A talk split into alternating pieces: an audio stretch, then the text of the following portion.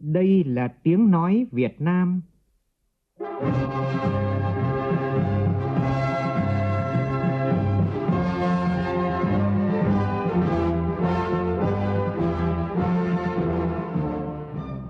là tiếng nói Việt Nam, phát thanh từ Hà Nội, thủ đô nước Cộng hòa xã hội chủ nghĩa Việt Nam.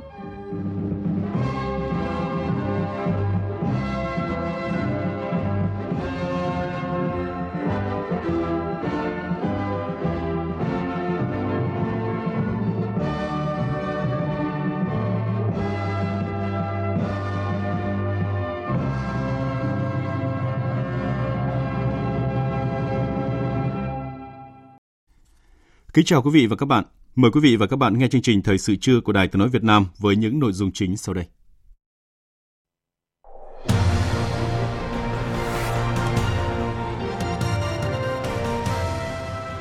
Thủ tướng Chính phủ Nguyễn Xuân Phúc dự lễ kỷ niệm 75 năm ngày truyền thống và trao huân chương độc lập hạng nhất cho Bộ Kế hoạch và Đầu tư. Chính thức thành lập thành phố Thủ Đức mở ra cơ hội tăng tốc và đổi mới mạnh mẽ mô hình tăng trưởng kinh tế của thành phố Hồ Chí Minh. Hiệp định thương mại tự do giữa Việt Nam và Vương quốc Anh chính thức có hiệu lực từ 23 giờ đêm nay. Hiệp định sẽ giúp tiết kiệm khoảng 3.500 tỷ đồng tiền thuế ngay trong năm 2021 tới nhờ cắt giảm thuế quan từ 14 mặt hàng lợi thế của Việt Nam. Trong phần tin thế giới, ít nhất 26 người thiệt mạng và hàng trăm người bị thương sau vụ tấn công đặc biệt nghiêm trọng nhằm vào sân bay Aden của Yemen. Vụ tấn công xảy ra ngay sau khi máy bay chở Thủ tướng Yemen hạ cánh.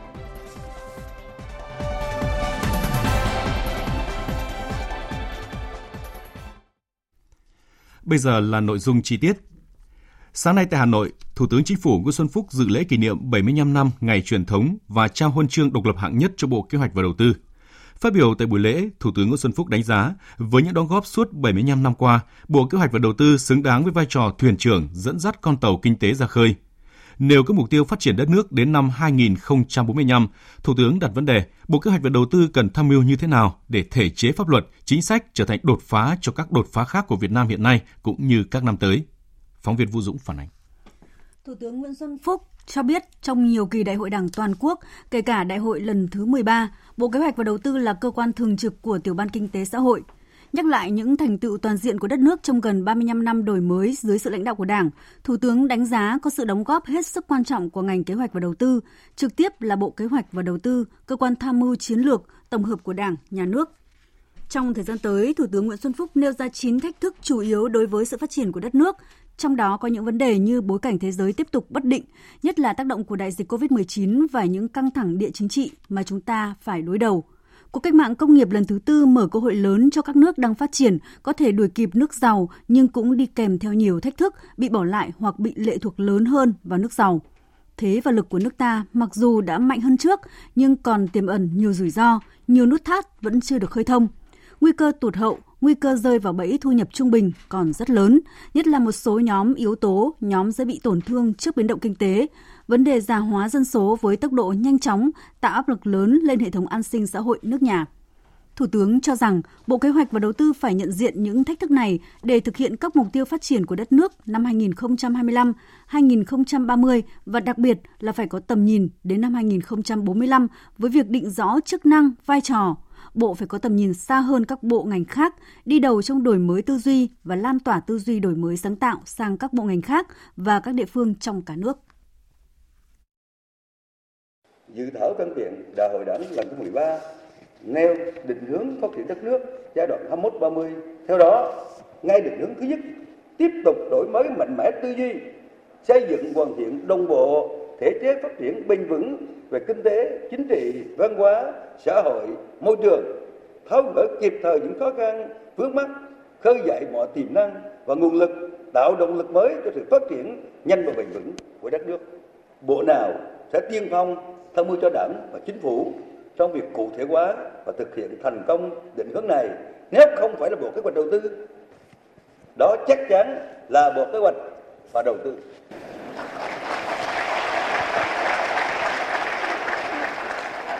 Với tư cách là bộ tổng tham mưu,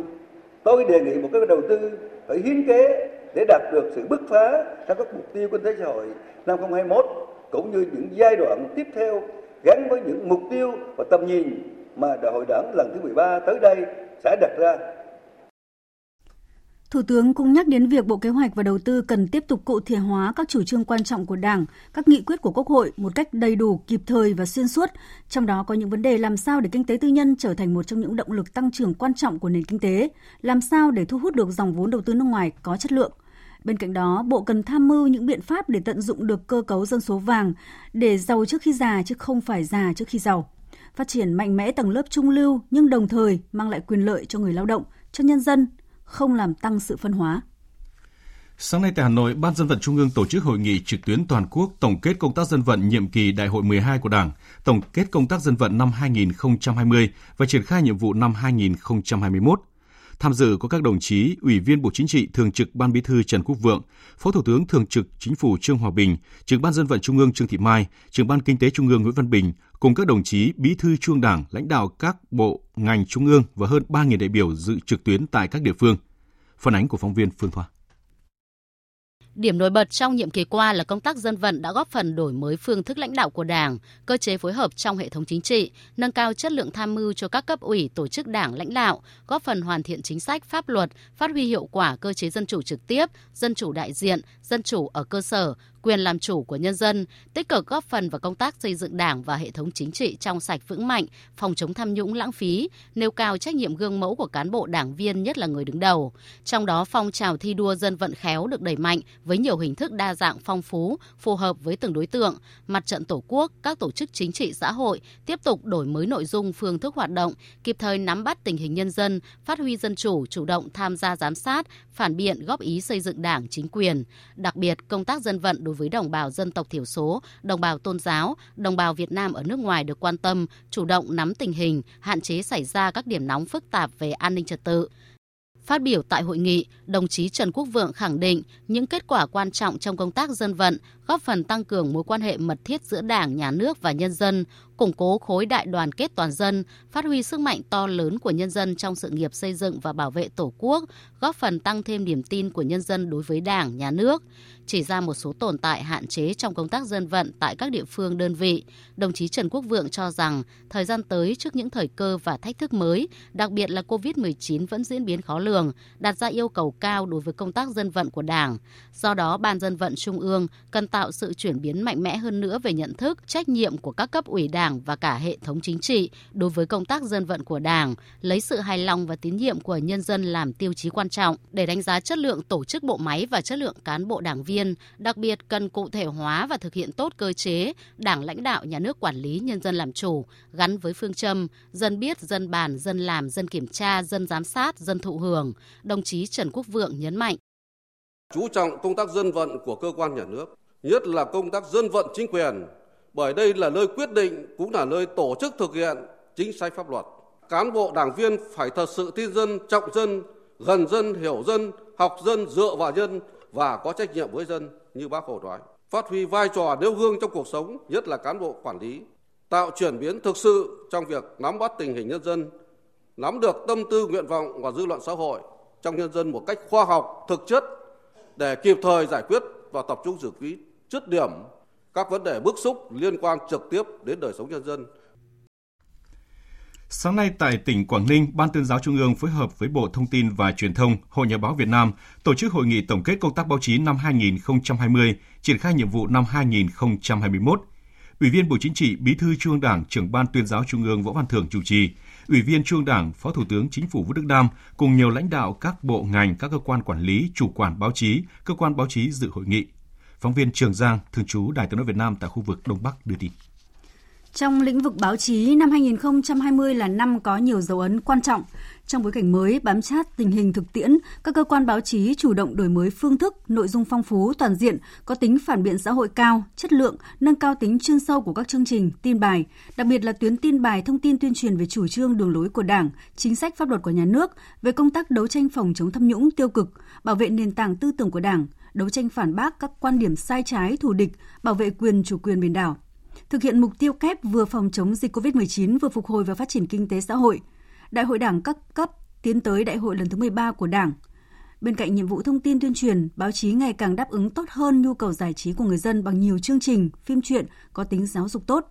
nhiều cơ quan báo chí có đổi mới mạnh mẽ, tiếp cận thông tin tiếp cận công nghệ làm báo hiện đại, liên kết hợp tác chương trình hay và hấp dẫn, tạo nguồn thu và giảm gánh nặng cho ngân sách nhà nước. Quy hoạch phát triển và quản lý báo chí trong toàn quốc đến năm 2025 được triển khai quyết liệt, cơ bản đảm đảm bảo tiến độ. Trong năm 2020, cả nước đã giảm 71 cơ quan báo chí, còn 779 cơ quan báo chí. Theo đánh giá, công tác chỉ đạo quản lý báo chí tiếp tục được thực hiện nhất quán theo phương châm chủ động, nhạy cảm. Việc chấn chỉnh xử lý sai phạm trong các hoạt động báo chí được tăng cường, nhất là đối với những sai phạm liên quan đến việc thực hiện không đúng tôn chỉ mục đích, thông tin sai sự thật, thông tin không phù hợp với lợi ích quốc gia, dân tộc, tình trạng báo hóa các tạp chí điện tử, trang thông tin điện tử tổng hợp, mạng xã hội núp bóng hoạt động như cơ quan báo chí. Tuy vậy, hoạt động báo chí năm qua vẫn còn tồn tại tình trạng thông tin chưa toàn diện, chưa kịp thời định hướng dư luận xã hội, một số cơ quan vẫn chạy theo xu hướng giật gân, cá biệt có trường hợp sửa tin bài có dấu hiệu tiêu cực, phóng viên vi phạm luật báo chí và đạo đức nghề nghiệp. Phát biểu tại hội nghị, Phó Thủ tướng Chính phủ Vũ Đức Đam đánh giá cao vai trò sung kích của báo chí, đặc biệt là những năng lượng tích cực mà báo chí lan tỏa trong năm qua, đóng góp to lớn trong sự nghiệp xây dựng và bảo vệ Tổ quốc, tạo sự đồng thuận trong nhân dân và được quốc tế đánh giá cao – Phó Thủ tướng nhấn mạnh chính phủ rất cần việc đẩy mạnh hơn nữa sự góp ý có tính phản biện của toàn xã hội qua nhiều kênh, trong đó có báo chí. Những năm vừa qua thì thực hiện cái sự kêu gọi của Thủ tướng Chính phủ rất nhiều báo đã mở các chuyên mục góp ý nhưng mà chưa được tất cả. Và sự góp ý đấy cơ bản nó chưa đủ sâu. Và đây là một việc chính phủ rất mong là Hội Nhà báo Việt Nam chặt chẽ phối hợp chặt chẽ cùng với Bộ Thông tin Truyền thông dưới cái sự lãnh đạo của Ban tuyên giáo. Chúng ta cùng nhau bàn để có các cái hình thức các cái kênh phát động sao cho cái việc góp ý xây dựng này nó cũng sôi nổi phản biện được các vấn đề về xây dựng chính sách. Qua tham luận trao đổi của lãnh đạo các cơ quan báo chí, hội nghị nhận được rõ xu hướng và thách thức trong hoạt động báo chí hiện nay như việc chuyển đổi số, dịch chuyển phương thức tiếp cận thông tin của công chúng, cạnh tranh giữa các loại hình truyền thông, thách thức của công nghệ trí tuệ nhân tạo, áp lực chuyển đổi mô hình cơ quan báo chí. Trưởng ban tuyên giáo Trung ương Võ Văn Thưởng khẳng định năm 2021 là năm đặc biệt ý nghĩa đối với nước ta trong bối cảnh dịch bệnh và tình hình thế giới còn nhiều phức tạp. Các cơ quan chỉ đạo quản lý báo chí vẫn cần tiếp tục tăng cường sự lãnh đạo của Đảng, quản lý của nhà nước, tạo sự thống nhất, đẩy mạnh thanh tra, kiểm tra, chuyển đổi số. Các cơ quan chủ quản tiếp tục thực hiện quy hoạch xây dựng lộ trình tự chủ và đổi mới, sắp xếp bộ máy, các cơ quan báo chí tập trung tuyên truyền sâu rộng, kịp thời, đậm nét, đặc biệt là tin bài về các sự kiện trọng đại của đất nước, tiếp tục ứng dụng công nghệ, nâng cao chất lượng, đạo đức đội ngũ người làm báo, đổi mới tư duy để đáp ứng theo kịp nhu cầu của công chúng. Chương trình Thời sự trưa sẽ được tiếp tục với những thông tin quan trọng khác. Sáng nay tại Hà Nội, Văn phòng Chủ tịch nước tổ chức họp báo công bố lệnh của Chủ tịch nước về pháp lệnh ưu đãi người có công với cách mạng đã được Ủy ban Thường vụ Quốc hội khóa 14 thông qua ngày 9 tháng 12 vừa qua. Tin của phóng viên Việt Cường. Pháp lệnh ưu đãi người có công với cách mạng có hiệu lực thi hành từ ngày 1 tháng 7 năm 2021, gồm 7 chương 58 điều, trong đó quy định chặt chẽ hơn về điều kiện công nhận liệt sĩ như dũng cảm thực hiện công việc cấp bách nguy hiểm, phục vụ quốc phòng an ninh, trực tiếp làm nhiệm vụ huấn luyện chiến đấu, diễn tập hoặc làm nhiệm vụ quốc phòng an ninh có tính chất nguy hiểm, đặc biệt dũng cảm cứu người, cứu tài sản nhà nước của nhân dân hoặc ngăn chặn, bắt giữ người có hành vi phạm tội, là tấm gương có ý nghĩa tôn vinh giáo dục, lan tỏa rộng rãi trong xã hội. Trả lời câu hỏi của các cơ quan báo chí về việc người có công thực sự nhưng lại gặp nhiều vướng mắc trong giấy tờ, pháp lệnh ra đời khắc phục điều này như thế nào? Ông Đào Ngọc Lợi, Cục trưởng Cục Người có công, Bộ Lao động Thương binh và Xã hội cho biết, trong pháp lệnh đã quy định cụ thể việc giải quyết hồ sơ tồn động với tinh thần công khai minh bạch, đúng đối tượng, đảm bảo tính pháp lý theo từng thời kỳ. Thế thì vừa qua thì Bộ Lao động Thương binh Xã hội đã ờ, ban hành quyết định 408 giải quyết cái hồ sơ tồn động thì đến nay đã giải quyết cơ bản cái số hồ sơ đã hoàn thiện ở qua các thời kỳ mà đã đủ điều kiện và chỉ vận dụng về thủ tục hồ sơ thì đã giải quyết căn bản cái hồ sơ tồn động à, của các địa phương là hơn 6.000 hồ sơ. Và hiện nay thì trong pháp lệnh cũng đã quy định, tức là chính phủ sẽ quy định tất cả những cái hồ sơ thủ tục để mà xem xét xác nhận những người không còn giấy tờ gốc thế rồi những đối tượng mà đã hoàn thiện hồ sơ nhưng chưa được xem xét thế thì pháp lệnh cũng đã có quy định cụ thể và tùy theo từng giai đoạn lịch sử thì chúng ta sẽ xem xét cụ thể thôi. Trả lời câu hỏi về việc pháp lệnh đã bổ sung những đối tượng có công với cách mạng nào, Thứ trưởng Bộ Lao động Thương binh và Xã hội Lê Văn Thành cho biết, phạm vi điều chỉnh của pháp lệnh mở rộng việc thực hiện chính sách ưu đãi đối với người nước ngoài có công với cách mạng và giao chính phủ quy định cụ thể. Mở rộng đối tượng người bị bắt tù đầy do trực tiếp hoạt động cách mạng trực tiếp chiến đấu bảo vệ Tổ quốc làm nghĩa vụ quốc tế sau năm 1975, mở rộng đối tượng người hoạt động kháng chiến, giải phóng dân tộc và bảo vệ Tổ quốc, người được nhà nước khen tặng huân chương chiến thắng, huy chương chiến thắng. Bổ sung đối tượng hưởng ưu đãi là vợ hoặc chồng liệt sĩ lấy chồng hoặc vợ khác mà nuôi con liệt sĩ đến tuổi trưởng thành hoặc chăm sóc cha đẻ, mẹ đẻ liệt sĩ khi còn sống hoặc vì hoạt động cách mạng mà không có điều kiện chăm sóc cha đẻ, mẹ đẻ liệt sĩ khi còn sống. Sáng nay, Ủy ban nhân dân thành phố Hồ Chí Minh tổ chức lễ công bố nghị quyết của Ủy ban Thường vụ Quốc hội về việc sắp xếp các đơn vị hành chính cấp huyện, cấp xã và thành lập thành phố Thủ Đức thuộc thành phố Hồ Chí Minh. Tham dự buổi lễ có Ủy viên Bộ Chính trị, theo dõi và chỉ đạo Đảng bộ thành phố Hồ Chí Minh, Trường đoàn đại biểu Quốc hội thành phố Hồ Chí Minh Nguyễn Thiện Nhân, Bí thư Trung Đảng, Bí thư Thành ủy thành phố Hồ Chí Minh Nguyễn Văn Nên, Ủy viên Trung Đảng, Phó Chủ tịch Quốc hội Uông Chu Lưu cùng các lãnh đạo, nguyên lãnh đạo Đảng, Nhà nước, các bộ, ban ngành trung ương và tại thành phố Hồ Chí Minh. Tin của phóng viên Duy Phương thường trú tại thành phố Hồ Chí Minh.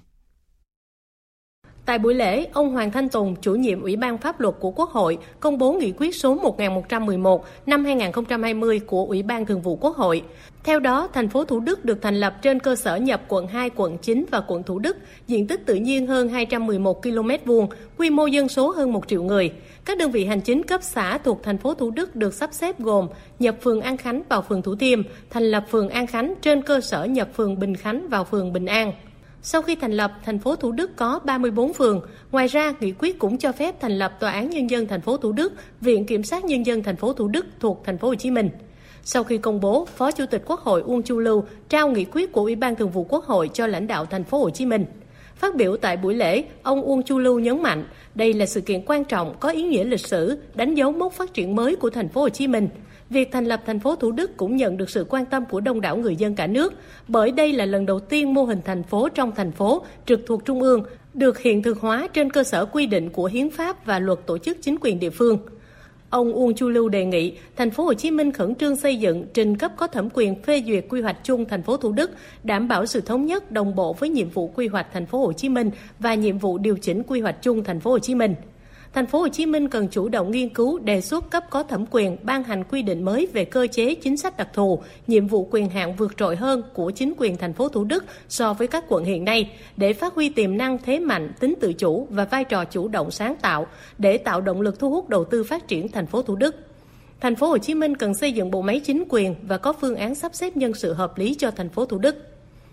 kiện toàn tổ chức bộ máy chính quyền thành phố Thủ Đức, đổi mới phương thức hoạt động, cải cách thủ tục hành chính, tăng cường ứng dụng công nghệ thông tin, xây dựng chính quyền điện tử, có lộ trình giải pháp cụ thể trong việc bố trí sắp xếp đội ngũ cán bộ công chức và việc giải quyết chế độ chính sách hợp lý đối với cán bộ công chức dôi dư.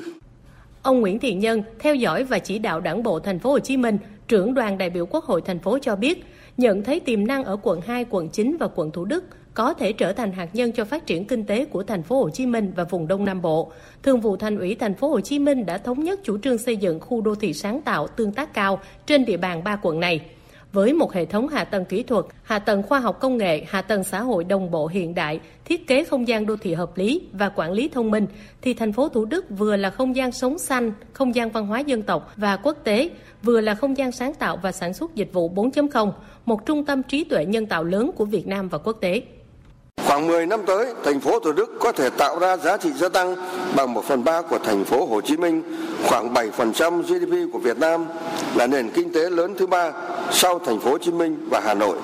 Thành phố Thủ Đức ra đời là cơ hội cho các lớp cán bộ, các nhà khoa học, các doanh nhân và thanh niên thành phố khẳng định trưởng thành và công hiến, xây dựng nên một thành phố hiện đại, thành phố văn hóa, thành phố hội nhập, thành phố đáng sống vào bậc nhất của Việt Nam. Cũng tại buổi lễ, các lãnh đạo thành phố Hồ Chí Minh đã thực hiện nghi thức trồng cây lưu niệm để kỷ niệm ngày công bố nghị quyết của Ủy ban Thường vụ Quốc hội khai trương mạng di động 5G tại thành phố Thủ Đức. Đây là lần đầu tiên trên địa bàn thành phố Thủ Đức, ba doanh nghiệp viễn thông là Viettel, Vinaphone và Mobifone triển khai các trạm phát sóng 5G. Thời sự VOV, nhanh, tin cậy, hấp dẫn. Chương trình Thời sự trưa tiếp tục với những thông tin về công tác phòng chống dịch COVID-19 ở nước ta. Ban chỉ đạo phòng chống dịch COVID-19 huyện Châu Thành, tỉnh Đồng Tháp sáng nay phát đi thông báo truy vết một trường hợp là F1 của bệnh nhân 1452. Người này được xác định đi cùng chuyến xe giường nằm đi về thành phố Hà Tiên, tỉnh Kiên Giang với bệnh nhân 1452 vào ngày 24 tháng 12 vừa qua. Bệnh nhân số 1452 là nữ, 31 tuổi, quốc tịch Việt Nam, có địa chỉ tại huyện Lai Vung, tỉnh Đồng Tháp. Trường hợp này nhập cảnh trái phép qua đường mòn lối mở ngày 24 tháng 12, sau đó về tỉnh Đồng Tháp dương tính với virus SARS-CoV-2. 8 trường hợp F1 của bệnh nhân 1452 đã xác định trước đó đều có kết quả âm tính lần 1 với virus SARS-CoV-2. Tỉnh Bến Tre cũng ra thông báo khẩn để truy vết những người liên quan đến bệnh nhân 1432 đi chuyến xe của nhà xe Hiền Vân chạy tuyến Bến Tre Hà Tiên, tỉnh Kiên Giang. Trong thời gian gần đây, các địa phương liên tiếp phát hiện các trường hợp nhập cảnh trái phép vào nước ta. Đồn biên phòng cửa khẩu quốc tế Hữu Nghị, Bộ đội biên phòng tỉnh Lạng Sơn vừa phát hiện bắt giữ 5 công dân Việt Nam nhập cảnh trái phép từ Trung Quốc vào Việt Nam qua khu vực cột mốc 1109, khu Nam Quan, thị trấn Đồng Đăng, huyện Cao Lộc, tỉnh Lạng Sơn. Mục đích nhập cảnh trái phép về Việt Nam nhằm về quê đón Tết Nguyên đán cùng gia đình. Tỉnh Vĩnh Long tối qua cũng phát hiện thêm một trường hợp nhập cảnh trái phép từ địa phương, đó là một nam thanh niên 24 tuổi, ngụ ở huyện Vũng Liêm đã nhập cảnh trái phép qua đường tàu biển, sau đó di chuyển về tỉnh Vĩnh Long và bị phát hiện. Trước tình hình vượt biên trái phép trên tuyến biên giới Tây Nam tiếp tục diễn biến phức tạp, lực lượng bộ đội biên phòng khu vực này đang tăng cường kiểm soát chặt hơn các đường mòn lối mở trên toàn tuyến. Phóng viên Vinh Quang thông tin. Tuyến biên giới các tỉnh phía Nam giáp Campuchia như Bình Phước, Tây Ninh, Đồng Tháp, An Giang, vân vân, công tác kiểm soát biên giới cũng được thắt chặt. Ngay sau khi xảy ra trường hợp ca bệnh 1440 vượt biên trái phép qua biên giới, đoàn công tác của Bộ Chỉ huy Bộ đội Biên phòng phía Nam cũng đã đến một số địa phương kiểm tra, rà soát lại các tổ chốt. Thiếu tướng Nguyễn Hoài Phương, Phó Tư lệnh Bộ đội Biên phòng cho biết. Có là 681 cái, cái chốt cộng với cái hệ thống đồn trạm. Và mình tăng cường là trên 2.000 cán bộ chiến sĩ. Chưa tính là lực lượng công an địa phương lực lượng dân quân tự vệ tham gia. Thì bây giờ xem lại cái bố trí các đường mòn lối mở như vậy có hợp lý chưa? Điều chỉnh lại. Tuyến biên giới với Campuchia tuyến thuộc hai tỉnh Tây Ninh và An Giang được xác định là địa bàn trọng điểm sẽ được bộ đội biên phòng tăng cường thêm lực lượng trong những ngày tới tuyến thuộc các tỉnh khác như Bình Phước, Long An, Đồng Tháp, Kiên Giang cũng là những khu vực cần quan tâm vì vậy, Bộ đội Biên phòng sẽ có thêm những giải pháp phù hợp hiệu quả để tiếp tục ngăn chặn dịch bệnh xâm nhập vào nội địa. Thưa quý vị và các bạn, trong ngày cuối cùng của năm 2020 này, những chuyến bay chở công dân Việt Nam tại một số nước dịch COVID-19 diễn biến phức tạp tiếp tục được thực hiện. Sáng nay theo giờ Việt Nam, một chuyến bay chở 350 công dân Việt Nam về nước cũng đồng nghĩa những công dân này sẽ được đón năm mới 2021 trên quê hương. Phóng viên Thu Hòa đã kết nối điện thoại với Tổng lãnh sự quán nước Cộng hòa xã hội chủ nghĩa Việt Nam tại Houston, bang Texas, Mỹ, thông tin về chuyến bay đặc biệt này. Có mặt tại sân bay Dallas từ đêm qua để chuẩn bị lên chuyến bay của hãng hàng không Hàn Quốc về Việt Nam, những công dân trong chuyến bay này không giấu nổi niềm vui. Tôi tên là Nguyễn Tấn Tài, muốn về thăm quê Việt Nam ăn Tết rất là mừng, cảm động lắm. Mấy anh em ở bên này rất là cảm ơn chính phủ Việt Nam đã lo lắng cho dân bên này. Tôi tên là Dũng, hiện đang là nghiên cứu sinh ở bên bang Texas, Hoa Kỳ. Chính phủ lo cho dân mình quá tốt rồi. So với những bạn bè quốc gia khác thì chúng thấy đây quá tuyệt vời.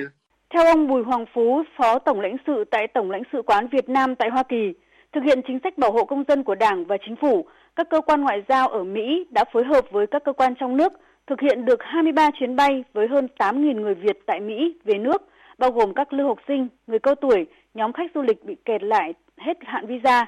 đảm bảo đưa được tối đa công dân về nước, hỗ trợ đưa công dân ra khỏi vùng dịch. Số lượng nhu cầu công dân đăng ký về nước khoảng hơn 10.000 người, nhưng mà mỗi chuyến bay này chúng ta chỉ có thể đáp ứng được khoảng 350 người. Chúng tôi nỗ lực hết sức để làm sao đảm bảo đủ cái số người để có thể về được ăn Tết. Trong cái bối cảnh mà bên này tình hình dịch bệnh như thế mà mình về trong nước rất là an toàn thì cũng rất vui mừng cho bà con và chúc bà con có một cái Tết vui vẻ. Với chủ trương nhân văn, quyết tâm không để ai bị bỏ lại phía sau, công tác bảo hộ công dân của Việt Nam trở thành điểm nhấn trong nỗ lực phòng chống dịch của chính phủ, đưa Việt Nam thành một điểm sáng trong dư luận quốc tế.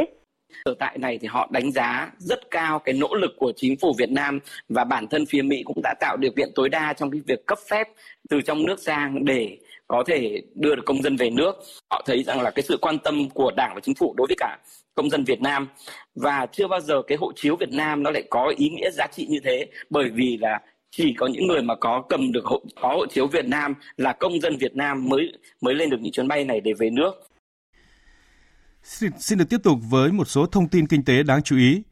Sáng nay, Bộ trưởng Bộ Tài chính Đinh Tiến Dũng đã chủ trì hội nghị trực tuyến đánh giá tình hình thực hiện nhiệm vụ thu chi ngân sách năm 2020 với 66 điểm cầu trung ương và các địa phương. Căn cứ số liệu cập nhật đến hết ngày hôm qua, hội nghị khẳng định kết quả thực hiện các nhiệm vụ tài chính ngân sách năm nay rất tích cực và toàn diện. Ước thực hiện cả năm nay, thu ngân sách đạt khoảng 1 triệu 480 nghìn tỷ đồng, đạt 98% so với dự toán, tăng 158,5 nghìn tỷ đồng so với số báo cáo Quốc hội. Đây là kết quả tích cực trong bối cảnh tăng trưởng kinh tế chỉ đạt 2,91%, thấp hơn nhiều so với mục tiêu 6,8%, và năm qua đã thực hiện nhiều giải pháp chính sách tài khóa để tháo gỡ khó khăn cho sản xuất kinh doanh. Tính đến hết ngày hôm qua, ngân sách đã chi khoảng 18.000 tỷ đồng cho công tác phòng chống dịch và hỗ trợ cho gần 13 triệu người dân. Một điểm sáng trong điều hành là tiến độ giải ngân vốn đầu tư phát triển tiến bộ hơn so với năm trước, lũy kế đến hết tháng 12 đã đạt gần 83% kế hoạch năm. Bộ chi ngân sách và nợ công được kiểm soát chặt chẽ trong phạm vi Quốc hội cho phép, tương ứng khoảng 4,2% GDP và 55,9% GDP. Phát biểu tại hội nghị, Bộ trưởng Bộ Tài chính Đinh Tiến Dũng khẳng định. Kết quả đã được trong năm 2020 là rất tích cực và toàn diện trong bối cảnh chúng ta chịu tác động nghiêm trọng của thiên tai dịch bệnh, đại dịch Covid, khẳng định sự đoàn kết, nỗ lực của cả hệ thống chính trị. Các kết quả nêu trên cũng là tiền đề quan trọng để chúng ta tự tin bước vào năm 2021, năm đầu của kế hoạch 5 năm và chiến lược 10 năm phát triển kinh tế xã hội cho thời kỳ tới. Thưa quý vị và các bạn, Hiệp định Thương mại Tự do giữa Việt Nam và Vương quốc Anh đã được chính phủ hai nước ký kết ngày 29 tháng 12 và sẽ chính thức có hiệu lực từ 23 giờ đêm nay. Theo cam kết, hiệp định sẽ giữ nguyên các lợi ích trong quan hệ thương mại hiện tại giữa Vương quốc Anh với Việt Nam thông qua Hiệp định Tự do Thương mại Tự do Việt Nam EU. Theo đó, 99% thuế xuất nhập khẩu giữa hai nước sẽ được xóa bỏ sau khi kết thúc lộ trình cắt giảm thuế quan trong vòng 7 năm. Hiệp định Thương mại Tự do giữa Việt Nam và Vương quốc Anh thực thi hứa hẹn đem lại nhiều cơ hội cho cả hai nền kinh tế bởi quan hệ thương mại hai nước vốn các mặt hàng đều mang tính chất bổ trợ cho nhau. Phóng viên Nguyên Long thông tin. Vương quốc Anh là đối tác chiến lược của Việt Nam trong 10 năm qua. Năm 2019, tổng kim ngạch thương mại hai nước đã đạt được 6,61 tỷ đô la Mỹ. Năm 2020, mặc dù bị ảnh hưởng nặng nề bởi dịch COVID-19, nhưng tổng kim ngạch xuất nhập khẩu hai nước trong 10 tháng vẫn đạt hơn 4,7 tỷ đô la. Việt Nam luôn xuất siêu sang Anh trung bình hàng năm khoảng 5 tỷ đô la Mỹ. Đây là tiền đề rất tốt để phát triển thương mại song phương khi hiệp định có hiệu lực. Bộ trưởng Bộ Công Thương Trần Tuấn Anh khẳng định với những nền tảng cam kết và tiến bộ cao kế thừa từ Hiệp định Thương mại Tự do Việt Nam Liên minh châu Âu EU, hiệp định sẽ là động lực mới thúc đẩy quan hệ thương mại đầu tư song phương và tạo sức bật kinh tế hỗ trợ người dân và doanh nghiệp hai bên vượt qua giai đoạn khó khăn thách thức của dịch bệnh cũng như phát huy quan hệ thương mại tốt đẹp trong thời gian qua, cùng hướng tới mục tiêu phát triển và thịnh vượng cho Vương quốc Anh và Việt Nam. Bộ trưởng Trần Tuấn Anh cho biết Tiềm năng tăng trưởng xuất khẩu các sản phẩm Việt Nam có lợi thế như dệt may, giày dép, gạo, thủy sản, gỗ và các sản phẩm từ gỗ sang thị trường Anh là rất lớn. Qua những cái cắt giảm thuế quan và những điều kiện ưu đãi mà phía Anh dành cho Việt Nam, kể cả trong cắt giảm thuế quan cũng như là cái hạn ngạch cho 14 cái mặt hàng có tính ưu tiên cao của Việt Nam thì sẽ mang lại những cái trị giá rất lớn, tiết kiệm khoảng độ 3,5 ngàn tỷ đồng tiền thuế mỗi năm cho cái việc xâm nhập vào thị trường Anh. Nhưng bên cạnh đó thì chúng tôi cho rằng hàng loạt những cái sản phẩm và những cái hàng mới với cái tính bổ sung lẫn nhau giữa Việt Nam và Anh là rất lớn từ các cái sản phẩm của công nghiệp tiêu dùng cho đến các cái sản phẩm của nông sản hàng hóa thực phẩm vân vân cũng như các cái sản phẩm của các ngành kinh tế mũi nhọn của Anh cũng sẽ có những cái thị trường lớn ở Việt Nam và chất lượng của đời sống nhân dân sẽ được đảm bảo nâng lên với những cái tiêu chuẩn chất lượng rất cao của hàng hóa, sản phẩm dịch vụ từ nước Anh trong cái quá trình kinh doanh tại Việt Nam. Tiếp tục chương trình là những thông tin thời tiết đáng chú ý. Thưa quý vị, hiện nay không khí lạnh đã ảnh hưởng đến toàn Bắc Bộ và đang tiếp tục ảnh hưởng đến các nơi khác ở Nam Trung Bộ. Dự báo chiều nay các tỉnh Trung và Nam Trung Bộ sẽ có mưa, có nơi mưa vừa, mưa to. Ở các tỉnh Bắc Bộ, Bắc Trung Bộ trời rét đậm rét hại. Trọng tâm rét hại tập trung ở các tỉnh Cao Bằng, Bắc Cạn, Lạng Sơn, Hà Giang, Tuyên Quang, Lào Cai và Yên Bái. Với nền nhiệt độ thấp nhất phổ biến từ 6 đến 9 độ, vùng núi từ 3 đến 6 độ, vùng núi cao có nơi dưới 0 độ và có khả năng cao xảy ra băng giá và sương muối. Ở các tỉnh Trung Trung Bộ trời chuyển rét với nhiệt độ thấp nhất phổ biến từ 14 đến 17 độ. Các tỉnh Nam Trung Bộ, Tây Nguyên trời chuyển lạnh, có nơi chuyển rét. Ở Nam Bộ trời chuyển lạnh vào đêm và sáng sớm.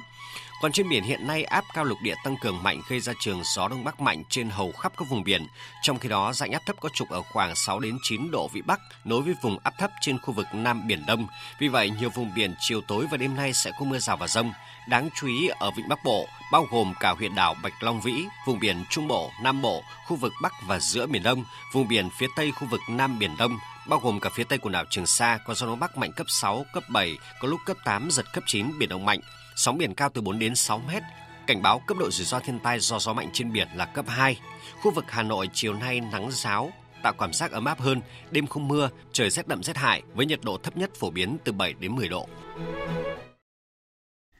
Xin được chuyển sang phần tin thế giới. Hạ viện Anh vừa bỏ phiếu thông qua thỏa thuận thương mại hậu Brexit với Liên minh châu EU tại một phiên họp khẩn cấp trong kỳ nghỉ Giáng sinh và ngay trước thềm năm mới 2021. Phóng viên Quang Dũng theo dõi khu vực Tây Âu đưa tin.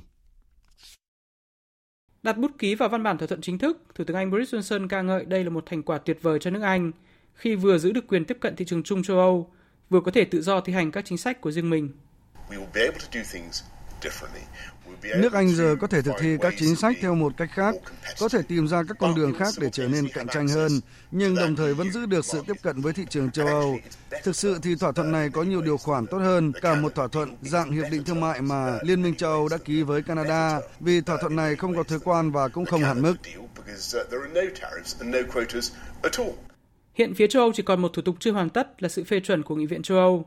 Tuy nhiên, do hiện tại đang là kỳ nghỉ và nhiều khả năng Nghị viện châu Âu phải đến cuối tháng 1 hoặc đầu tháng 2 năm 2021 mới họp phiên toàn thể tại Strasbourg để thông qua thỏa thuận, nên hai phía Liên minh châu và Anh đã thống nhất áp dụng tạm thời toàn bộ thỏa thuận kể từ ngày 1 tháng 1 năm 2021. Trong khi đó, các nhà lãnh đạo Liên minh châu và Trung Quốc thông báo hai bên đã hoàn tất về nguyên tắc hiệp định đầu tư giữa EU và Trung Quốc sau 7 năm đàm phán. Thông tin hoàn tất hiệp định đầu tư được khẳng định trong phiên hội đàm trực tuyến giữa Chủ tịch Trung Quốc Tập Cận Bình, Thủ tướng Đức Angela Merkel, Tổng thống Pháp Emmanuel Macron cùng hai lãnh đạo cao nhất của Liên minh châu Âu là Chủ tịch Hội đồng châu Âu Charles Michel và Chủ tịch Ủy ban châu Âu Ursula von der Leyen. Việc hoàn tất hiệp định đầu tư EU Trung Quốc sau 7 năm đàm phán được châu Âu đánh giá là một cột mốc quan trọng giúp tăng cường quan hệ giữa hai bên cũng như giúp thúc đẩy nhanh quá trình phục hồi của nền kinh tế thế giới. Tiếp tục thông tin về vụ tấn công đặc biệt nghiêm trọng nhằm vào sân bay Aden của Yemen. Nhà chức trách địa phương cho biết ít nhất 26 người đã thiệt mạng và 110 người bị thương. Vụ việc được xem là hành động tấn công khủng bố, phá hoại những nỗ lực hòa bình ở Yemen. Tổng hợp của biên tập viên Đình Nam. Thời điểm các quan chức Yemen xuống máy bay trong sự chào đón của người dân và quân đội, một vụ nổ tấn công bất ngờ đã xảy ra. Các hãng truyền thông khu vực cho biết ít nhất 3 quả tên lửa đã rơi xuống một sảnh của sân bay, ngay sát chỗ đỗ của chiếc máy bay chở các quan chức chính phủ. Nhiều tiếng súng đã nổ ra sau đó, sân bay hỗn loạn trong những làn đạn khói. Những người thiệt mạng là dân thường, quan chức chính phủ, nhà báo và binh sĩ cùng ba nhân viên của Ủy ban chữ thập đỏ quốc tế. Tuy nhiên, toàn bộ thành viên nội các mới của Yemen trên chuyến bay đều được đảm bảo an toàn và được đưa về phủ tổng thống trong thành phố sau đó. Tại đây, Thủ tướng Ma'in Abdul Malik đã kịch liệt lên án vụ tấn công này. Trước hết, chúng tôi xin gửi lời chia buồn tới những nạn nhân trong vụ tấn công khủng bố ở sân bay Aden.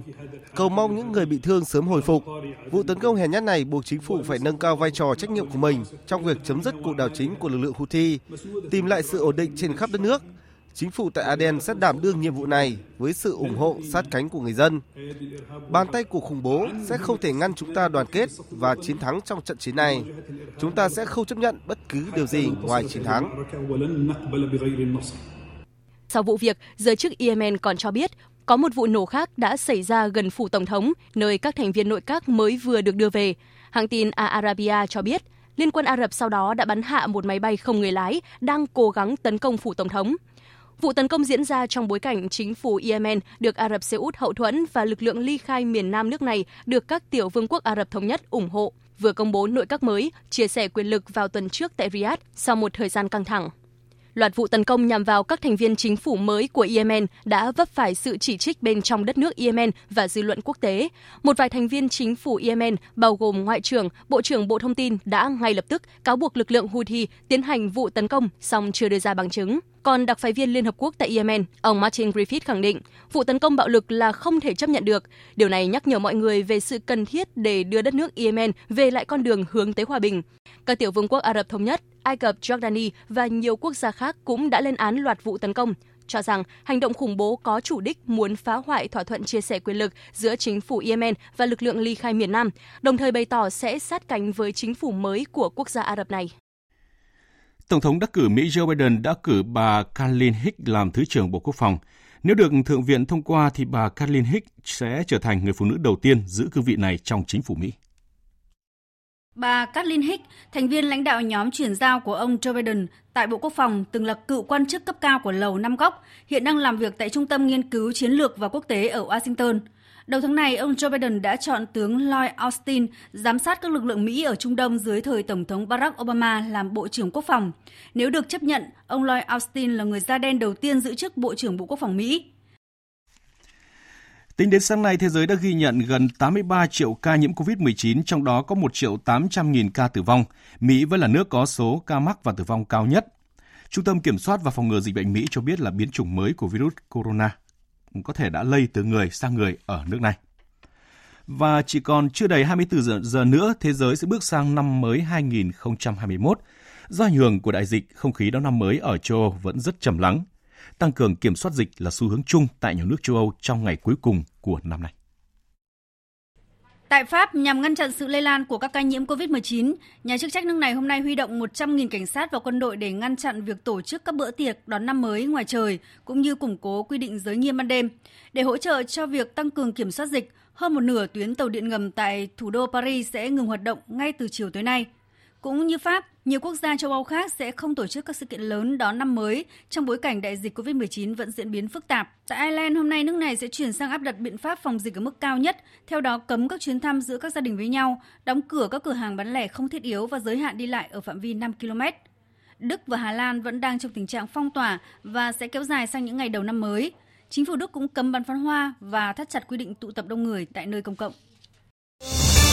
Thời sự VOV nhanh, tin cậy, hấp dẫn. Thưa quý vị và các bạn, cứ đến cuối năm, thời điểm nhu cầu tiêu dùng tăng cao thì diễn biến buôn lậu và gian lận thương mại lại gia tăng với các thủ đoạn, phương thức muôn hình vạn trạng, tinh vi và phức tạp hơn. Lực lượng chống buôn lậu, hàng giả, hàng nhái và gian lận thương mại ở các địa phương, đặc biệt là các tỉnh vùng biên giới lại căng mình đối phó. Những thủ đoạn phương thức mới của chúng là gì và lực lượng liên ngành chống buôn lậu ứng phó ra sao? Ngay sau đây, biên tập ờ, phóng viên Thanh Trường có cuộc trao đổi với phóng viên Tiến Cường, thường trú khu vực Đông Bắc và Phan Ánh, thường trú khu vực đồng bằng sông Cửu Long, hai khu vực có tuyến biên giới dài và diễn biến buôn lậu phức tạp nhất cả nước. Mời quý vị cùng nghe. Biên tập viên Thanh Trường kính chào quý vị thính giả. À, trước tiên chúng ta trao đổi với phóng viên Tiến Cường. À, xin chào anh ạ. Vâng, xin chào biên tập viên Thanh Trường và xin chào quý vị thính giả. Tôi nhớ thời điểm này năm trước thì anh cùng đồng nghiệp thâm nhập vào giới cửu vạn vùng biên và có loạt phóng sự điều tra về hàng đoàn người vác hàng lậu qua biên giới với đủ mọi loại hàng hóa, từ hàng cấm như là pháo nổ cho tới những mặt hàng thông thường. À, năm nay thì các nơi trọng điểm buôn lậu có diễn biến gì mới thưa anh? Vừa qua, Cục Cảnh sát điều tra tội phạm về tham nhũng kinh tế buôn lậu C03 của Bộ Công an à, đã thực hiện à, thành công cái chuyên án à, triệt phá cái đường dây buôn lậu qua cửa khẩu Bắc Phong Sinh thuộc à, huyện Hải Hà, tỉnh Quảng Ninh và đã kiểm tra tại nhiều kho hàng đã thu giữ hàng trăm tấn hàng hóa, hàng chục xe container, xe tải. Đồng thời, ờ, cơ quan chức năng cũng tiến hành khởi tố 10 đối tượng liên quan đến đường dây buôn lậu khủng qua đường chính ngạch này. 6 cán bộ công chức hải quan cũng bị tạm đình chỉ công tác. Hay tại Cao Bằng cũng xuất hiện những cái điểm nóng về tình trạng buôn lậu thuốc lá nguyên liệu. Nhiều cá nhân, ờ, doanh nghiệp đã lợi dụng việc thu uh, mua thuốc lá trên địa bàn để trà trộn với cái lượng lớn thuốc lá nhập lậu từ bên Trung Quốc về rồi bán kiếm lời. Hay tại Lạng Sơn ấy, cái tình trạng buôn lậu vận chuyển thuốc bắc qua biên giới thời gian qua cũng diễn biến rất là phức tạp. Ngoài thuốc bắc ra thì cũng có rất là nhiều những mặt hàng tiêu dùng khác ờ, để phục vụ trong cái dịp Tết này. Lực lượng ờ, chức năng đã bắt giữ hàng trăm vụ À, năm nay thì có điểm mới là do ảnh hưởng của dịch Covid-19 nên ờ, bộ đội biên phòng lập nhiều trạm chốt chặn hơn ở các tuyến biên giới để mà kiểm soát người vượt biên. Nhờ đó mà hoạt động buôn lậu gian lận thương mại có lẽ là cũng, cũng giảm hơn nhưng mà chắc chắn là phương thức thủ đoạn của chúng thì sẽ tinh vi hơn. Vậy thì ờ, thưa anh những cái thủ đoạn mới của chúng là gì ạ? Trong quá trình vận chuyển hàng hóa, các đối tượng buôn lậu thiết lập cả một cái đội quân dò đường hay theo dõi các di biến động của các cơ quan chức năng. À, thậm chí khi bị phát hiện thì chúng còn dùng các phương tiện đánh tắc đường nhằm ờ, tẩu thoát người và phương tiện cũng như là hàng hóa. Cái chuyện mang vác hàng lậu qua đường rừng ờ, thả trôi sông, trèo thang vứt qua hàng rào biên giới, sử dụng xe có hai hầm ấy và hay sử dụng cano cao tốc, nó cũng không phải là cái chuyện mới nữa. Nhưng những ờ, cái thủ đoạn đấy nó vẫn còn đầy cái tính thời sự.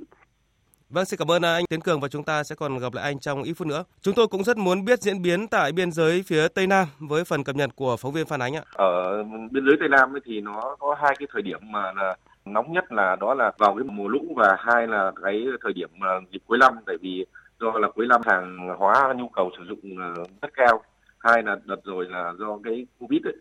là người ta cấm biên giới cho nên là cái việc vận chuyển hàng hóa qua biên giới là rất là khó khăn cho nên cái lượng hàng hóa hiện nay rất là khan hiếm. Hay lợi nhuận cao cho nên là việc vận chuyển rất nhiều. Để tránh sự truy bắt của lực lượng chức năng ấy, thì ờ, các đối tượng chuyển hàng lậu không chứa hàng ở ờ, một kho ở kho mà để ở khoảng đất trống. Trong đó rồi dùng người để căn trong đó khi mà lực lượng chức năng không có là chúng sẽ chuyển lên các cái phương tiện lớn để ờ, chuyển vào nội địa. Vâng, lúc này thì các lực lượng ờ, tại các điểm chốt ở tuyến biên giới đang cũng phải thực hiện nhiệm vụ kép là vừa chống ờ, buôn lậu gian lận thương mại và vừa phải ờ, ra soát người nhập cảnh trái phép để mà phòng chống dịch. Tại các tuyến biên giới Tây Nam Nhiệm vụ này thì đang được triển khai ra sao thưa anh Phản Ánh đặc biệt là khi mà sau khi thời gian vừa qua chúng ta đã phát hiện một số người nhập cảnh trái phép từ Campuchia về Việt Nam và đã dương tính với Covid-19 ạ. Đối với à, lực lượng biên phòng là phải chịu, chịu trách nhiệm chính à, trong cái việc mà phối hợp để ngăn chặn cái à, tình trạng người nhập cảnh trái phép, những người là cả buôn lậu luôn. Thì các cái chốt tăng cường cán bộ chiến sĩ để ngăn chặn ờ, tuần tra 24 24 vừa là chống buôn lậu vừa là ngăn chặn người qua lại trái phép. Cảm ơn phóng viên Phan Ánh với những thông tin vừa rồi. Ở trở lại với tuyến biên giới Đông Bắc cao bằng Lạng Sơn, Quảng Ninh, không chỉ trên đất liền, buôn lậu trên đường biển uh, như là vùng biển Quảng Ninh cũng đang gia tăng trong thời gian gần đây. Rồi phương thức thủ đoạn cũng khác trước. Như anh Tiến Cường ở phần đầu chương trình thì cũng ờ, đã đề cập chúng lợi dụng chính sách thông thoáng về kinh doanh biên mậu, về hàng tạm nhập tái xuất rồi chuyển cửa khẩu để mà nhập hàng lậu. Vậy thì các cơ quan chức năng chống buôn lậu nhận diện những thủ đoạn mới này ra sao và hướng xử lý như thế nào thưa anh Tiến Cường? À, vâng thưa quý vị các bạn, à, đặc biệt thì trong cái thời gian gần đây các đối tượng thường xuyên dùng các uh, tuyến hàng không, bưu điện, chuyển phát nhanh, sử dụng uh, các uh, tuyến biển và cảng quốc tế Ờ, để ờ, sử dụng cái hoạt động trong hoạt động buôn lậu. Ờ, tinh vi hơn thì một số đối tượng người nước ngoài đã lợi dụng chính sách mở cửa hội nhập và chính sách thuận lợi của nhà nước đối với cái thủ tục hải quan và những kẽ hở trong công tác quản lý xuất nhập cảnh, xuất nhập khẩu để buôn bán hàng lậu, đặc biệt trong đó có cả ma túy. Đơn cử như cái ngày 21 tháng 12 năm 2020, à, công an thành phố Hải Phòng đã tiến hành khám nghiệm hiện trường, kiểm tra kỹ thuật và thực hiện khám xét khẩn cấp một ừ, container tại cảng trên địa bàn thành phố Hải Phòng. Và kết quả là cái container đó có hai vách hậu, à, bên trong vách hậu có chứa 665,2 kg ma túy cần sa được ép thành đóng thành bánh. À, có thể nói rằng là cơ chế chính sách của chúng ta hiện nay thông thoáng với các doanh nghiệp. À, các đối tượng đã khai thác triệt để để vận chuyển hàng lậu à, ma túy à, bằng cái đường gọi là hàng chính ngạch được phân luồng theo cái cơ chế luồng xanh, luồng đỏ, luồng vàng và các đối tượng thường lợi dụng những cái chính sách uh, luồng xanh miễn kiểm tra, miễn soi chiếu uh, để đưa hàng lậu vào. Đây là là một cái vấn đề mà rất khó khăn cho các cơ quan chức năng trong đấu tranh phòng chống tội phạm về buôn lậu cũng như là các tội phạm về ma túy. À, theo tôi tìm hiểu thì có rất là nhiều loại hình xuất nhập khẩu đặc thù như là hàng quá cảnh này, hàng vận chuyển độc lập này, dịch vụ chuyển phát uh, nhanh này, à, và đây là uh,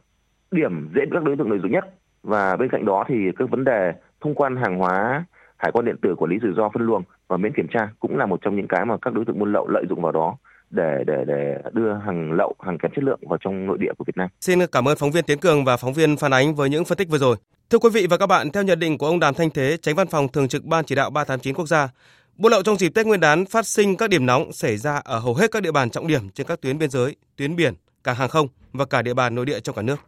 Chúng tôi nhận diện rằng tình hình hàng hóa phải rất quan tâm đến đi theo chính ngạch, đi theo những cái cửa khẩu chính, cửa khẩu quốc tế, hàng trung chuyển, hàng chuyến quá cảnh. Cái này đang là những cái vấn đề mà thời gian vừa qua các lực lượng chức năng đã phát hiện. Tổng cục hải quan phát hiện hàng trăm xe ô tô chở hàng mà từ biên giới khu địa bàn của tỉnh Lào Cai thu giữ khoảng độ tính ra 200 container hàng hóa. Không rõ nguồn gốc xuất xứ rất phức tạp. Thế và Quảng Ninh bây giờ vừa rồi qua cửa khẩu như thế mà thu giữ hàng chục những cái container bắt những cái nhóm đối tượng mà nó có những hành vi gian lận hàng hóa vận chuyển trái phép qua biên giới thế rồi hàng tạm nhập tái xuất hàng trung chuyển trong miền Nam là những vấn đề rất tiềm ẩn những phương thức thủ đoạn buôn lậu gian lận thương mại mới đang đòi hỏi cách phòng chống ứng phó mới phải phòng ngừa từ xa từ sớm và có sự phối hợp nhịp nhàng giữa các cơ quan liên ngành như hải quan, biên phòng, công an. Chỉ có như vậy, công tác phòng chống buôn lậu hàng giả và gian lận thương mại mới phát huy hiệu quả cao. Quý vị và các bạn vừa nghe một sự kiện luận bàn với chủ đề chống buôn lậu gian lận thương mại cuối năm đến hẹn lại lo. Tiếp tục chương trình là trang tin đầu tư tài chính và bản tin thể thao. Trang tin đầu tư tài chính. Thưa quý vị và các bạn, giá vàng SJC tăng mạnh. Lúc 11 giờ trưa nay tại thành phố Hồ Chí Minh, công ty vàng bạc đá quý Sài Gòn niêm yết giá vàng SJC mua vào mức 55 triệu 450 000 đồng một lượng và bán ra 56 triệu đồng một lượng. Cùng thời điểm tại Hà Nội, công ty trách nhiệm hữu hạn Bảo Tín Minh Châu niêm yết giá vàng dòng Thăng Long mua vào là 54 triệu 730 000 đồng một lượng và bán ra 55 triệu 430 000 đồng một lượng. Sáng nay, Ngân hàng Nhà nước công bố tỷ giá trung tâm của đồng Việt Nam với đô la Mỹ ở mức 23.131 đồng đổi một đô la, giảm 10 đồng so với hôm qua. Trong năm nay, hàng loạt dự án hạ tầng được xây dựng bằng vốn đầu tư công đã góp phần quan trọng kích cầu đầu tư xã hội, hỗ trợ phát triển doanh nghiệp và giải quyết việc làm cho người lao động. Theo số liệu của Tổng cục Thống kê, vốn đầu tư công thực hiện năm nay đạt hơn 466.000 tỷ đồng, bằng 91,1% kế hoạch năm và tăng 34,5% so với năm 2019. Sở giao dịch chứng khoán Thành phố Hồ Chí Minh vừa có thông báo chính thức về việc điều chỉnh đơn vị giao dịch lô chẵn. Theo đó, đơn vị giao dịch lô chẵn áp dụng tại Sở giao dịch chứng khoán Thành phố Hồ Chí Minh sẽ là 100 cổ phiếu, chứng chỉ quỹ đóng, chứng chỉ ETF và chứng quyền. Thời gian chính thức được áp dụng quy định bắt đầu từ ngày thứ hai, ngày 4 tháng 1 năm 2021. Về diễn biến trên thị trường chứng khoán, thưa quý vị và các bạn, phiên giao dịch cuối cùng của năm mở phiên bằng sự hứng khởi từ nhà đầu tư. Thanh khoản thị trường tiếp tục là điểm nhấn đáng chú ý. Đầu tư tài chính biến cơ hội thành hiện thực. Đầu tư tài chính biến cơ hội thành hiện thực. Thưa quý vị và các bạn, theo số liệu của Tổng cục Thống kê, thị trường chứng khoán đã có nhiều đóng góp trong việc huy động vốn cho nền kinh tế. Tính đến ngày 17 tháng 12, tổng mức huy động vốn của thị trường chứng khoán đạt 383.600 tỷ đồng, tăng 20% so với cùng kỳ. Sau thời gian giảm sâu vì tác động do dịch COVID-19, đến nay thị trường chứng khoán Việt Nam đã có sự hồi phục, tăng trưởng mạnh mẽ. Phóng viên Đài Tiếng Nói Việt Nam thông tin cùng quý vị. Đại dịch COVID-19 đã ảnh hưởng tới thị trường chứng khoán Việt Nam từ cuối tháng 1 năm nay. Phản ứng của nhà đầu tư đã dẫn đến một đợt sụt giảm nhanh và mạnh chưa từng thấy trên thị trường chứng khoán. VN Index chỉ trong 2 tháng sau đó đã sụt giảm 33,51%, xuống mức thấp nhất trong vòng 3 năm. Tuy nhiên, cùng với khả năng kiểm soát dịch bệnh tốt, thị trường chứng khoán Việt Nam đã phục hồi nhanh chóng trong 9 tháng còn lại của năm nay, với mức tăng trưởng gần 60% kể từ đáy và tăng so với cuối năm 2019 hơn 9% thị trường chứng khoán cũng xác lập kỷ lục 2 tháng liên tiếp là tháng 9 và tháng 10 khi có mức tăng trưởng mạnh nhất thế giới. Với sự chỉ đạo quyết liệt của Đảng và Chính phủ, nền kinh tế Việt Nam đã có nhiều điểm sáng, xuất khẩu khả quan, thặng dư thương mại cao kỷ lục, lạm phát được kiểm soát. Đây cũng là yếu tố nền tảng cho sự hồi phục và bứt phá nhanh chóng của thị trường chứng khoán Việt Nam. Ông Vũ Bằng, thành viên Tổ tư vấn Kinh tế của Thủ tướng, nguyên Chủ tịch Ủy ban Chứng khoán Nhà nước, cho biết. Trong những năm vừa qua thì nền kinh tế chúng ta đã đạt được thế lực tốt hơn trước nhiều kể từ việc nợ công giảm dần rồi nợ xấu xử lý rồi là ổn định tỷ giá rồi dự trữ gia tăng rồi nền kinh tế các doanh nghiệp phát triển huy động vốn và phát triển rất là tích cực rồi cái kết nối vào kinh tế toàn cầu dịch chuyển dòng vốn quốc tế đó là những cái làm cho cái sức chống đỡ tốt hơn trong năm 2021, đà phục hồi của thị trường chứng khoán được hỗ trợ bởi các hoạt động kinh tế trong nước. Tuy vậy, những diễn biến phức tạp của dịch bệnh, triển vọng kinh tế toàn cầu khó dự đoán cũng sẽ tác động tới thị trường. Ông Trần Văn Dũng, Chủ tịch Ủy ban Chứng khoán Nhà nước nhận định Chúng ta sẽ có một số điểm tích cực trong năm 2021 là cái luật chứng khoán, luật doanh nghiệp và luật đầu tư sẽ cùng có hiệu lực từ mùng 1 tháng 1 năm 2021 sẽ tạo ra một cái môi trường đầu tư minh bạch, tốt hơn thì đây là một cái điểm cộng cho cái nền kinh tế Việt Nam. Thứ hai là sang năm mà đưa hệ thống giao dịch hệ thống công nghệ thông tin ấy, do Sở Giao dịch Chứng khoán Thành phố Hồ Chí Minh làm chủ đầu tư vào hoạt động thì chúng ta sẽ thực hiện được một số cái nghiệp vụ ví dụ như là giao dịch trong ngày bán chứng khoán trở về là những cái nội dung mà cũng rất nhiều cái tổ chức họ cũng đang rất là trông đợi có thể tổ chức thực hiện nền kinh tế giữ được sự ổn định, Việt Nam tiếp tục thu hút các tổ chức tài chính nước ngoài là điều kiện cần thiết cho thị trường chứng khoán tiếp tục phát triển trong năm 2021.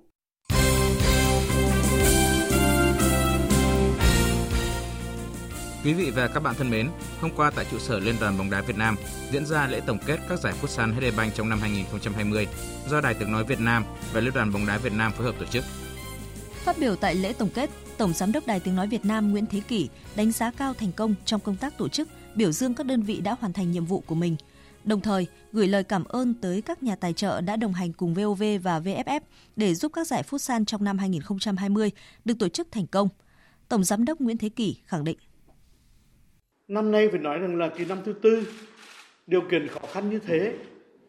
mà chúng ta tổ chức ấy, cái chất lượng chuyên môn cũng các cái trận đấu rất là cao.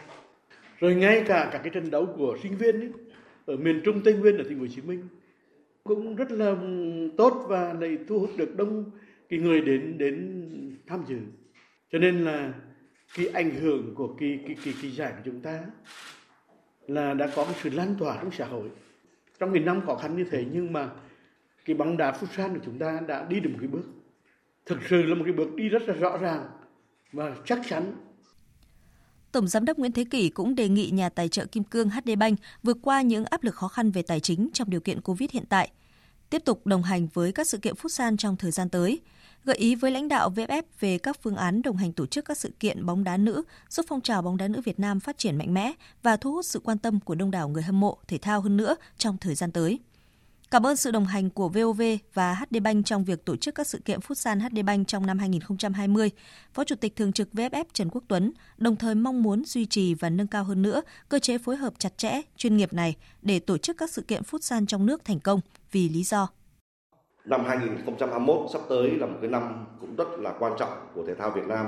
Khi Futsal chúng ta sẽ là một môn chính thức của SEA Games. Chính vì vậy mà cái công tác chuẩn bị của cuộc họp ngày hôm nay nhằm hướng đến những cái sự kiện trong năm 2021 à, có một ý nghĩa hết sức quan trọng. Chúng ta cần phải tổ chức tốt, khoa học, hợp lý để làm sao giúp cho các tuyển thủ của chúng ta có cái môi trường cọ sát rèn luyện và đội tuyển chúng ta sẽ thi đấu thành công tại SEA Games mà Việt Nam chúng ta là nước đăng cai. Đội tuyển bóng đá nữ quốc gia sẽ là đội tuyển đầu tiên chính thức hội quân từ ngày 3 tháng 1 tới để tập huấn, mở đầu cho năm 2021 sau gần một năm không có kế hoạch tập trung kể từ trận đấu play-off vòng loại Olympic diễn ra vào khoảng tháng 3 2020. Danh sách tập trung của đội tuyển bóng đá nữ quốc gia gồm 39 thành viên, trong đó có 31 vận động viên – dưới sự dẫn dắt của huấn luyện viên Mai Đức Chung với các trợ lý, đội tuyển nữ quốc gia tập luyện và đóng quân tại Trung tâm Đào tạo bóng đá trẻ Việt Nam từ ngày 3 tới 31 tháng 1 năm 2021, chuẩn bị lực lượng cho SEA Games 31. Giải vô địch quốc gia Việt xã leo núi chinh phục đỉnh cao Bà Rá 2021 sẽ diễn ra vào ngày 6 tháng 1 năm 2021 tại Phước Long, Bình Phước, thu hút 1.500 vận động viên trên toàn quốc tranh tài. Giải năm nay có hai hệ thống thi đấu là hệ tuyển và phong trào với 10 nội dung gồm 21 km nam phong trào toàn quốc, phong trào toàn quốc 10 km, nam tuyển 7,7 km, nam trẻ 6 km, nam thiếu niên 4,8 km, nữ tuyển và nữ trẻ 5,4 km, nữ thanh niên và nữ thiếu niên phong trào tỉnh 4 km, nam thanh niên 6 km. Ở trận đấu muộn vòng 16 ngoại hạng Anh diễn ra sáng nay, Liverpool đã bị Newcastle cầm hòa với tỷ số không đều. Không thể giành chiến thắng, Liverpool bỏ lỡ cơ hội bứt phá trên bảng xếp hạng. Không những vậy, ngôi đầu bảng của họ đang bị MU đe dọa. Hiện tại nhà đương kim vô địch chỉ còn hơn Quỷ Đỏ 3 điểm nhưng đá nhiều hơn một trận. Mặc dù vậy, huấn luyện viên Jurgen Klopp vẫn hài lòng. Sau trận đấu, huấn luyện viên người Đức nói: Ngoại hạng Anh chỉ bao gồm các đội bóng mạnh, chúng tôi đã tạo ra các cơ hội nhưng không thể tận dụng. Trong khi đối thủ chơi rất tốt, đó là điều vẫn xảy ra ở các giải đấu này. Bạn có lẽ đang nghĩ rằng tôi không hài lòng với đội bóng của tôi, nhưng tôi lại thích màn trình diễn của họ trong buổi tối hôm nay. Màn trình diễn này thực sự tốt sau nửa đầu mùa giải 2020-2021 tương đối xuân sẻ, Ngoại hạng Anh lại đối diện với thách thức từ Covid-19. Hai trận đấu ở vòng 16 gồm cuộc so tài giữa Everton gặp Manchester City và Tottenham gặp Fulham bị hoãn lại do Man City và Fulham có nhiều ca mắc Covid-19. Vấn đề bùng phát biến thể virus corona chủng mới tại Anh cũng làm dấy lên lo ngại về việc giải đấu phải tạm hoãn. Trước đó một số câu lạc bộ cũng đề xuất giải đấu nghỉ vài tuần chờ tình hình ổn định. Tuy nhiên, trưởng ban tổ chức giải Ngoại hạng Anh Richard Master khẳng định không có kế hoạch hoãn giải vào thời điểm này. Ngoại Anh sẽ không thảo luận đến vấn đề hoãn mùa giải. Chúng tôi không có kế hoạch làm điều này. Ban tổ chức tự tin là những biện pháp phòng ngừa COVID-19 sẽ tạo điều kiện để các trận đấu diễn ra đúng kế hoạch. Những giao thức phòng tránh dịch bệnh này luôn được chính phủ Anh hỗ trợ. Sức khỏe của cầu thủ và các nhân viên là ưu tiên hàng đầu, nên ban tổ chức giải sẽ hỗ trợ để các câu lạc bộ có thể thực thi các biện pháp phòng ngừa và tuân thủ chặt chẽ các điều lệ. Các câu lạc bộ Ngoại hạng Anh vẫn duy trì xét nghiệm hai lần mỗi tuần. Các cầu thủ mắc COVID-19 sẽ phải tự cách ly điều trị cho đến khi có kết quả âm tính mới được trở lại thi đấu. Dự báo thời tiết Phía Tây Bắc Bộ, chiều nắng, đêm không mưa, gió nhẹ, trời rét đậm rét hại. Vùng núi cao có khả năng xảy ra băng giá và sương muối, nhiệt độ từ 7 đến 21 độ, vùng núi thấp nhất có nơi dưới 4 độ. Phía Đông Bắc Bộ, chiều có mây, trời nắng, đêm ít mây, không mưa, gió Đông Bắc cấp 2, cấp 3, vùng ven biển cấp 4, trời rét đậm rét hại. Vùng núi cao có khả năng xảy ra băng giá và sương muối, nhiệt độ từ 7 đến 17 độ, vùng núi từ 6 đến 8 độ, vùng núi cao có nơi dưới 2 độ. Các tỉnh từ Thanh Hóa đến Thừa Thiên Huế, nhiều mây, phía Bắc có mưa vài nơi, phía Nam có mưa, có nơi mưa vừa, mưa to, gió Bắc đến Tây Bắc cấp 3, vùng ven biển cấp 4, cấp 5, trời rét, phía Bắc rét đậm, có nơi rét hại, nhiệt độ từ 10 đến 19 độ. Các tỉnh ven biển từ Đà Nẵng đến Bình Thuận, nhiều mây, có mưa, có nơi mưa vừa, mưa to, gió Đông Bắc cấp 3, cấp 4, có nơi cấp 5, trời lạnh, phía Bắc có nơi trời rét, nhiệt độ từ 18 đến 26 độ. Tây Nguyên nhiều mây, có mưa rào vài nơi, gió Đông Bắc cấp 3, trời lạnh, có nơi trời rét, nhiệt độ từ 14 đến 24 độ. Nam Bộ có mưa rào vài nơi, gió Đông Bắc cấp 3, sáng sớm và đêm trời lạnh, nhiệt độ từ 20 đến 30 độ. Khu vực Hà Nội, chiều trời nắng, đêm không mưa, gió Đông Bắc cấp 2, cấp 3, trời rét đậm rét hại, nhiệt độ từ 7 đến 17 độ. Dự báo thời tiết biển, Vịnh Bắc Bộ có mưa vài nơi, tầm nhìn xa trên 10 km, gió Đông Bắc cấp 6, giật cấp 8, biển động mạnh. Vùng biển từ Quảng Trị đến Quảng Ngãi, vùng biển từ Bình Định đến Ninh Thuận có mưa rào và rông rải rác. Trong cơn rông có khả năng xảy ra lốc xoáy. Tầm nhìn xa trên 10 km, giảm xuống từ 4 đến 10 km trong mưa. Gió Đông Bắc cấp 6, cấp 7, có lúc cấp 8, giật cấp 9, cấp 10, biển động mạnh. Vùng biển từ Bình Thuận đến Cà Mau có mưa rào và rông vài nơi, tầm nhìn xa trên 10 km, gió Đông Bắc cấp 6, cấp 7, có lúc giật cấp 8, cấp 9, cấp 10, biển động mạnh. Vùng biển từ Cà Mau đến Kiên Giang và Vịnh Thái Lan có mưa rào và rông vài nơi, tầm nhìn xa trên 10 km, gió Đông Bắc cấp 4. Từ đêm nay tăng lên cấp 5, có lúc cấp 6, giật cấp 7, biển động.